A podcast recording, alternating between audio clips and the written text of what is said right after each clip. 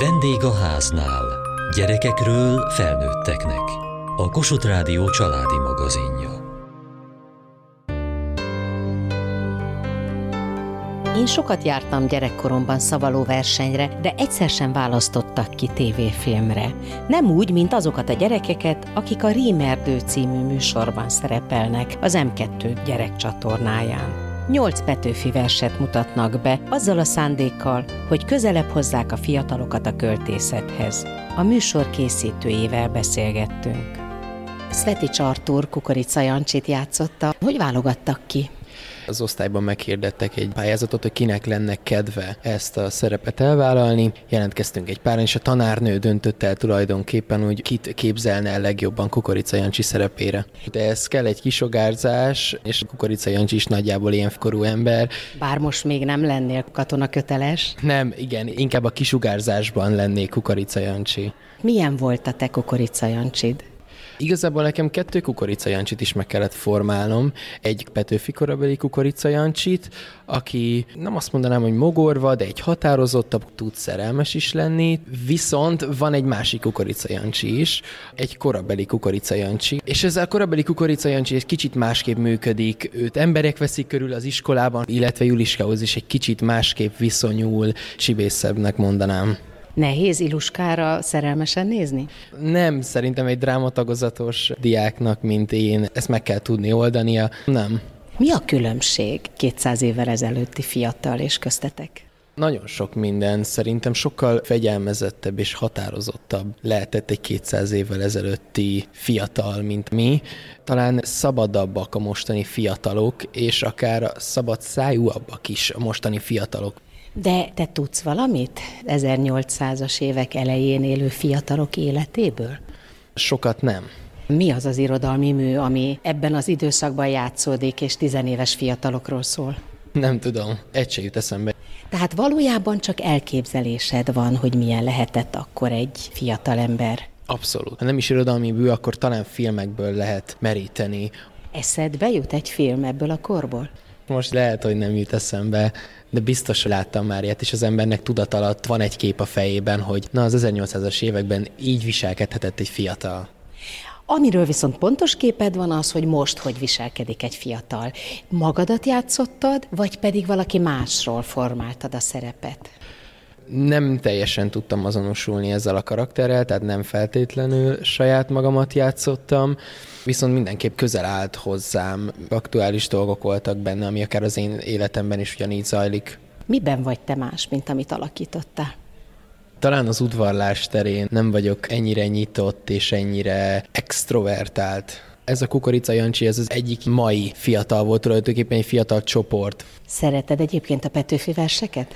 Szeretem, ugye most építem a repertoáramat, és az egyik Petőfi vers talán benne lesz. Közel állnak hozzám, illetve nagyon szeretem az a fias költészetét is. Azért építed a repertoárodat, mert hogy a színművészetére akarsz menni. Igen, oda szeretnék érettségi után felvételizni. Nem sok eséllyel megy oda az ember, de mindent megteszek. Felkészülök versekkel, monológokkal, de még az sem életbiztosítás, hogy az ember oda be tud kerülni. Van például egy Arany János, az ötödik Lászlót biztosan vinni fogom, illetve az Adi versek nagyon közel állnak hozzám, onnan lehet, hogy hármat is viszek, a tűzcsiolója is például, és amelyik író a legközelebb áll hozzám, az talán Shakespeare, tőle három monológot is szeretnék szeretnék vinni.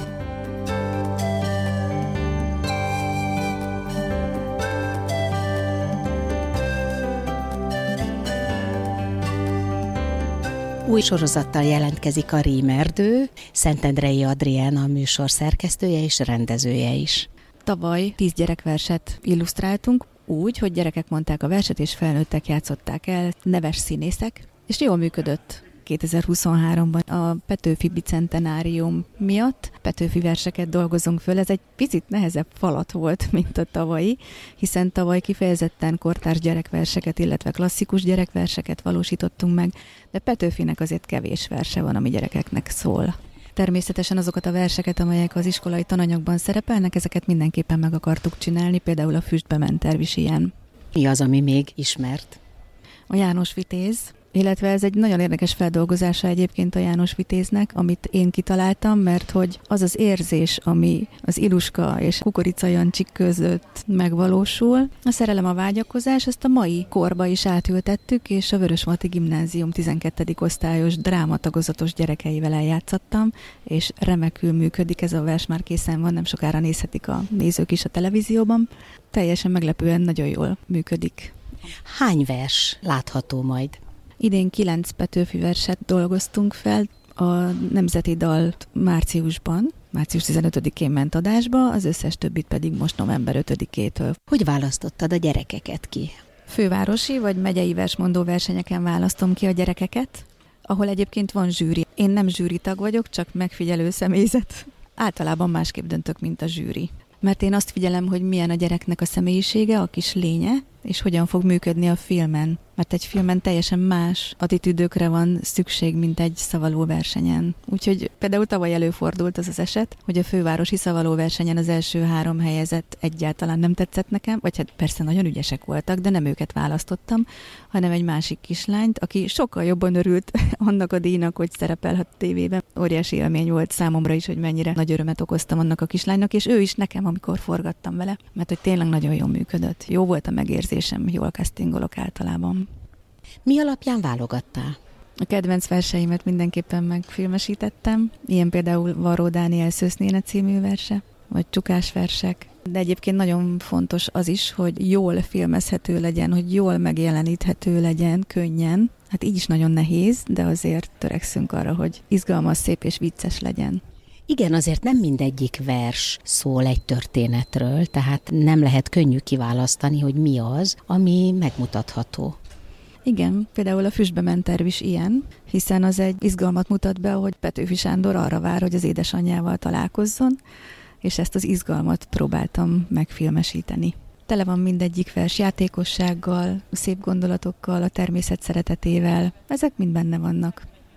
Hagytad-e azt, hogy a szereplők maguk találják ki, hogy a dolgot hogy játsszák el, vagy pedig szigorú forgatókönyvet írtatok nekik? Hát én forgatókönyvet írok mindenre, úgyhogy a versekre is részletes forgatókönyvet írtam, és találkozom a szereplőkkel még a felvétel előtt megbeszélni minden részletet. Mai ruhában vannak, vagy pedig visszamegyünk a 19. századba?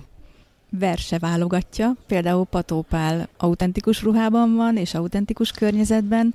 Az Aranylacinakban változik, tehát van régi és új is.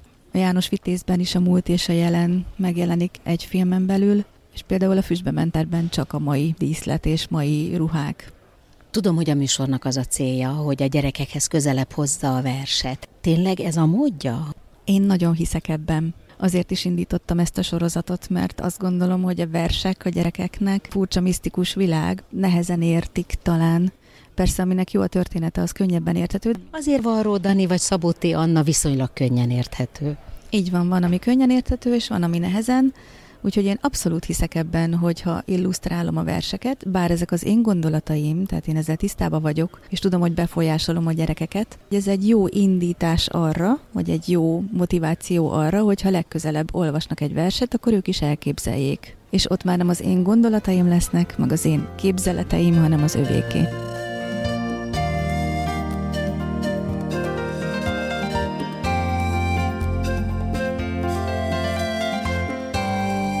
Tiéd nem főszerep volt, igen, nem én játszottam Miluskát, de valamennyi szerep nekem is jutott a háttérben. Párszor megszólaltam, illetve közelebb voltam a kamerához. A legelső jeleneteknél, amikor átkapcsoltunk a jelenbe, egy asztalon ültem és ott nevettem, amikor folyosós jelenet volt, akkor én ott beszéltem. Egyébként hozzád a versek közel állnak? Közel állnak, de nagyon kevés időm van sajnos, mert sokat kell tanulnom. Mit csinálnál, hogyha volna időd rá? Hát több verset olvasnék, kortárs műveket is, de nyilván a múlt múltbéliekkel is megbarátkozni. Szergei Eszenyénnek nagyon szeretem a verseit. Amikor van valamennyi időm, akkor szoktam olvasni tőle, illetve én Arany Jánosnak a baladáért nagyon oda vagyok. Meg is tanulod őket? Csak szórakozásképpen, mert annyira tetszik, annyira önazonosnak érzem, de általában csak olvasni meg értelmezni szoktam őket. És ha megtanulod, akkor van lehetőség arra, hogy el is mond? Általában nincs, mert itt az iskolában szokott lenni szavalóverseny, én azon még sajnos eddig nem is indultam, de ez nem jelent számomra problémát. Már a drámavizsgáink sem a verselésből állnak, szóval szüleimnek, családtagoknak elmondom, nekem az teljes mértékben elég. Nagyon ritkán volt erre példa, de hogyha tényleg van egy olyan vers, esetleg ballada, ami nekem tetszik, akkor azt. Egy monológot, bármit, ami fejből meg kellett tanulnom, azt mindig szüleimnek mondtam el. Van még olyan, hogy meg kell tanulni verset? Tavaly többször is, igen. Hogyha nehezebb nyelvezető, akkor nyilván nagyobb kihívás, viszont szerintem sokkal rugalmasabban állunk hozzá. Mennyire népszerűek most a versek? A kortárs versek mindenképpen, azokat olvassák sokan. A régebbiek kevésbé olyan elterjedtek, de annak is szerintem megvan a kultúrája. És kortárs körtök közül van kedvenced? Mivel sajnos nincs időm, hogy azokat átnézem, jelenleg nincs. De honnan tudod, hogy akkor a többiek kortárs költőket olvasnak? Látom közösségi médiák, hogy megosztanak dalszövegeket, írják oda, hogy ez egy versből van. Szóval tudom, hogy ezek léteznek. Szükségünk van nekünk versekre? Szerintem van. A művészetnek ez egy nagyon szép irányzata, amit tökéletesen megmutatja az adott költőnek az érzéseit, gondolatait, problémáit, boldogságát. Szóval ez egy nagyon szép kifejező eszköz, ugyanúgy, mint egy festmény. Jó, hogy megmaradt egy lelassultabb része a művészeti ágnak. Barátnőim néhányszor nekem megmutatják, hogy ha nekik van kedvenc versük, ismerek több fiút, több lányt, akik ezeket szeretik, foglalkoznak vele akár napokat, meg heteket, mert számukra az közeli. Nyilván a magyar tanárok természetesen olvasnak, viszont más szaktanárok szerintem nem feltétlenül. A szüleim meg az ő korosztályuk is, hogyha van esetleg idejük, akkor belenéznek a régiekbe, és akár az újakba is, hogyha van rá igényük. Szerinted hogy lehetne a verseket népszerűsíteni? Megosztani felületeken, odaírni, bemásolni digitálisan a verset. Ha egy embernek megfelelő nagyságú követőtábora van, akkor szerintem nagyon sok emberhez eljut, és így akár népszerűsíteni is tudja ezt a műfajt.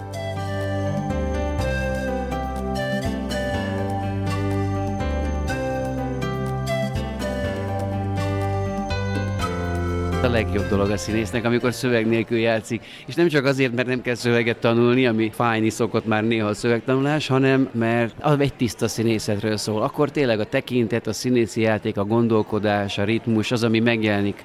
Rajkai Zoltán is játszik ezekben a kis apró jelenetekben, mégpedig az Arany Lacinak című vers, és itt egy apukát játszottál, ami azért nem áll tőled távol. Igen, van négy gyermekem, bár ebből már három nagykorú, és még van egy gimnazista. Sok-sok évet töltöttünk kisgyerekként velük, úgyhogy az Arany Lacinak vers feldolgozás jelenetekből, kis képekből, hangulatokból áll, és ennek a nyitó jelenetében, meg a záró jelenetében leszek benne, ami arról szól, hogy fönt a padláson pakolásznak az apuka és a kisfia, és a kisfiú talál egy kis horgolt régi ürge bábut, az a vers egyszer csak megszólal, és akkor megelevenedik az ürge, és aztán mindenféle jelentek lesz, lesznek, de végül is ez a padláson való pakolás, kutakodás adja az alaphelyzetét ennek a versnek. Egyébként milyen a viszonyod a versekhez? Én nagyon szeretem a verseket, én magam is írtam verseket sokat, kamaszként is, meg aztán még kicsit később is, a legtöbbet a feleségemhez. Azt gondolom, hogy nincs olyan ember földkerekén, aki ne találkozna és ne foglalkozna valamikor életes során versekkel, és ráadásul ez a felgyorsult kommunikáció és a különböző eszközök, ezek még több lehetőséget adnak a nyelvnek, a gondolatok versben való megfogalmazására, úgyhogy szerintem valamiféle reneszánszát éljük a világban a verseknek, és itt gondolok a slam poetry-től kezdve mindenféle szabad versekre, meg a rímekre, meg a különböző dalszövegekre, tehát valami olyan méreteket öltött szerintem, mint soha a történelem folyamán a verssel való foglalkozást. Gyerekeid is írtak verseket? Persze, persze, mindegyikük. Fióknak, vagy megmutatták apának? Hát volt, amiket anyának, volt, amiket apának, és gondolom volt, amiket a fióknak, azokról nyilván nem tudok, vagy szerelmeknek, tehát biztos vagyok benne, hogy írtak és foglalkoztak. Meg hát versmondó versenyeken indultak mindegyik gyermekem, mint hogy én is, amikor készültem a színészi pályára, nagyon sokat indultam ilyen versenyeken. És milyen a viszonyod Petőfihez? Én nagyon-nagyon szeretem Petőfit. Hozzám közel álló alaknak látom. Amikor volt Arany János halálának a 200. évfordulója, akkor foglalkoztunk is Arany és Petőfi levelezésével a színházban. Földolgoztuk az ő kapcsolatukat, viszonyukat, ami nagyon különleges élmény volt, és akkor valahogy még közelebb került hozzám Petőfi. Mindig példaértékűnek látom azt, hogy ő ilyen fiatalon meghalt, és mégis egy ekkora hatalmas életművet hagyott maga után. A kortárs költők?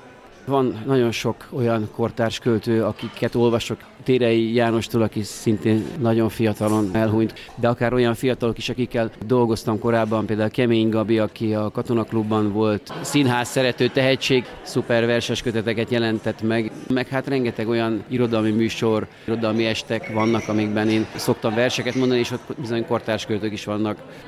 Eljátszom a gondolattal, hogy vajon Petőfi mit szólna ahhoz, hogy most a verseket slam poetrynek hívják.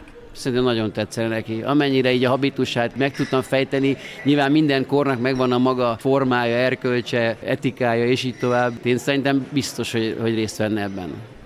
Egyébként most vajon többen foglalkoznak a verssel, a versírással, a versolvasással, vagy kevesebben, mint Petőfi idejébe?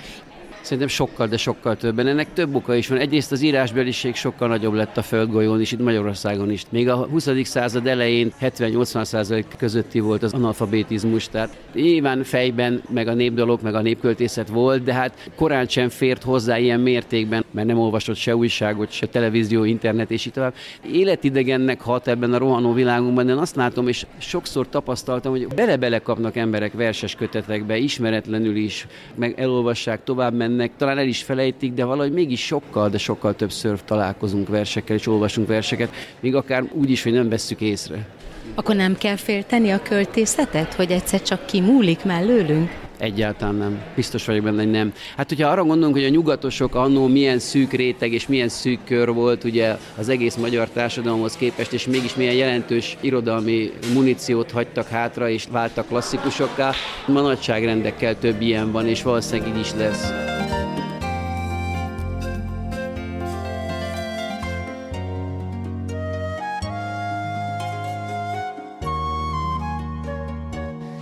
Kosaras jelenet, abban vagyok én az egyik kosaras, valamint van egy tánc jelenet, abban vagyok én az egyik táncos, és én vagyok az, az osztálytárs, aki lepacsizik a főszereplővel. Csak a mostani, mai korban játszódó jelenetekben voltunk. Menne neked átmenni 200 évvel ezelőtti fiatal szerepébe? Hát ha megmondják, hogy hogyan, akkor igen. Tudsz te valamit erről a korról? Csak annyit, amennyit az iskolákban tanítanak. Na és mit tanítanak? Hát egy fiatal élete az minimum 16 évesen kezdődött. Elhagyta a családi fészket 18 év alatt, és most már a mai korban van, hogy valaki 20-21 évesen még nem tudta eldönteni, hogy melyik irányba szeretne tovább menni, viszont 200 évvel ezelőtt 16 évesen mindenki szedte a sátorfáját, és amerre látott. Tehát elkezdtek dolgozni. Kis legényekből nagy legények, igen. Rengeteg pozitívuma van. Nincs technológia, nincs bezártság. Szóval sokkal a szebb volt például egy, egy naplemente, mert valaki nézte azt a naplementét, most meg otthon van mindenki, és nézegeti a telefonját, görgeti a videókat, és a többi, és a többi, és nem látja, hogy mi történik körülött. De 200 évvel ezelőtt nem volt olyan eszköz, ami elterelte volna a fiatalok figyelmét a körülöttük történő dolgokról. Mit gondolsz, mit csináltak naplemente idején?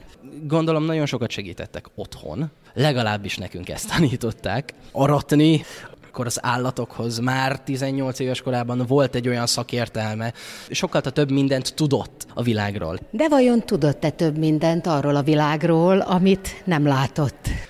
Nem, és azt felfedezte. Tanyáról valaki például felment a városba. Szóval aki nem ismert valamit, és meg akarta ismerni, és nem volt annyira messze, az fogta magát és elment. Bátrabban mertek belelépni a világba. Sokkal a fiatalabban is már, mint mi. 18 évesen itt állunk, hogy hát vajon milyen lehet. Szeged, valaki meg 200 évvel ezelőtt gyalog félhagymával, meg három szelet kenyérrel fogta magát, és felsétált Pestre. Petőfi Sándor, akinek köszönhetjük a Kukorica Jánost. Különben olvasol Petőfi verseket?